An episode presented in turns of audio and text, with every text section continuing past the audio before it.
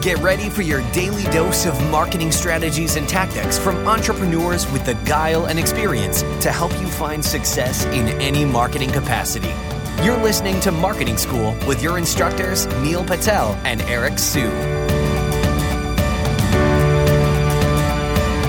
Hey, Marketing School listeners, I have an interesting stat for you. Did you know that Walmart improved their conversion rate by 2% for every second that they improved their load time?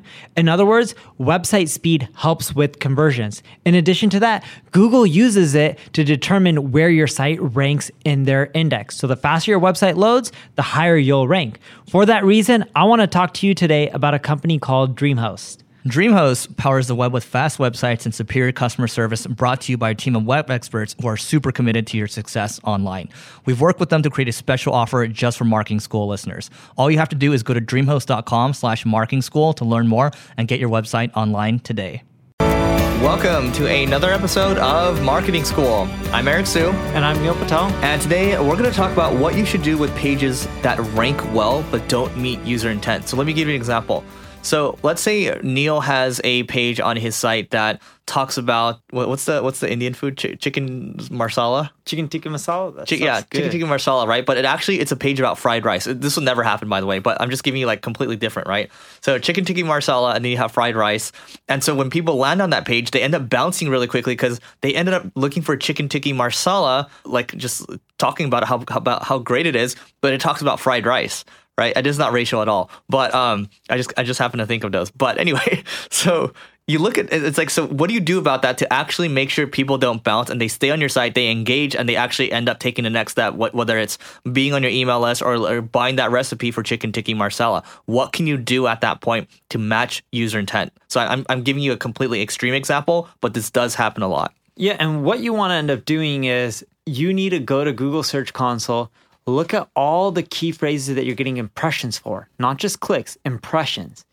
This will tell you what problems people are facing when they're going to your website. I mentioned this in the previous podcast episode, but these key phrases aren't keywords, they're problems. People are Googling something because they're trying to solve a problem.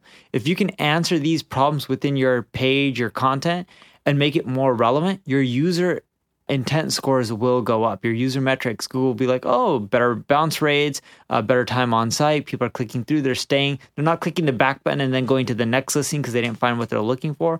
It's all about solving the user's problems. Yeah. And so you know, th- there's a couple ways to go about this. I mean, building on what Neil's saying too, if you use Search Console and you find that that page ranks for a bunch of stuff that maybe isn't covered on that page, guess what? You can make content around those things, right? Because you, Google's trying to give you the credit for that. So you can build content around that. It's fine. But what you can also do is this is actually risky. You can actually, okay, you can actually change entire content on that site, right? But then what happens is you might risk losing all those rankings. So what we did in, in the in the past was um, we had a page that was ranking and it was ranking for a bunch of keywords that are relevant to our business, but we didn't want to change things up. So what we did instead was we put in some um, some sections on the site or on that page. We put in some call to actions, and we also put an exit pop up too, saying, "Hey, like if you needed um, if you needed additional help here, you know, please fill out this form." Um, and that ended up working out. So that's a little stopgap solution, but ideally you're matching the the user intent uh, to that page, and you might have to change some of the content. And in some cases, you might have another landing page where you can redirect people to. So there's a couple options that you have here, um, but you just want to make sure to look for those pages. Again, have a process for this stuff where you're finding pages that get traffic but have a high bounce rate. Yeah, and in general, when you're you're trying to go with your website and you're trying to create user intent, what most people aren't doing is they're not serving and talking to their audience. So if you look at search engines, their goal isn't to put what website meets their quote unquote algorithm requirement at the top. Their goal is to put whatever website helps the user the most at the top. So, in general, even if the changes you're making aren't the best for Google, but they're the best for the user, in the long run, Google will catch up and they'll make sure that your page should will be at the top because it's the best for users. So pick up the phone, survey your users, talk to them, understand what they're looking for, why they're not happy, how you can fix it, and just genuinely try to help them out the most as possible. And what you'll find is in the short run your rankings may not go up, but in the long run they will. And anytime you do stuff that affects user intent and user metrics, you won't see a quick boost in rankings, you see a slow gradual increase. All right, so that is it for today. Go to singlegrain.com slash giveaway to get access to our marketing goodies to grow your business, and we'll see you tomorrow.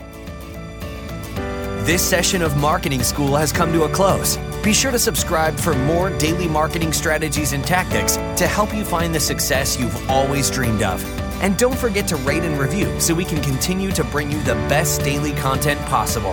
We'll see you in class tomorrow, right here on Marketing School.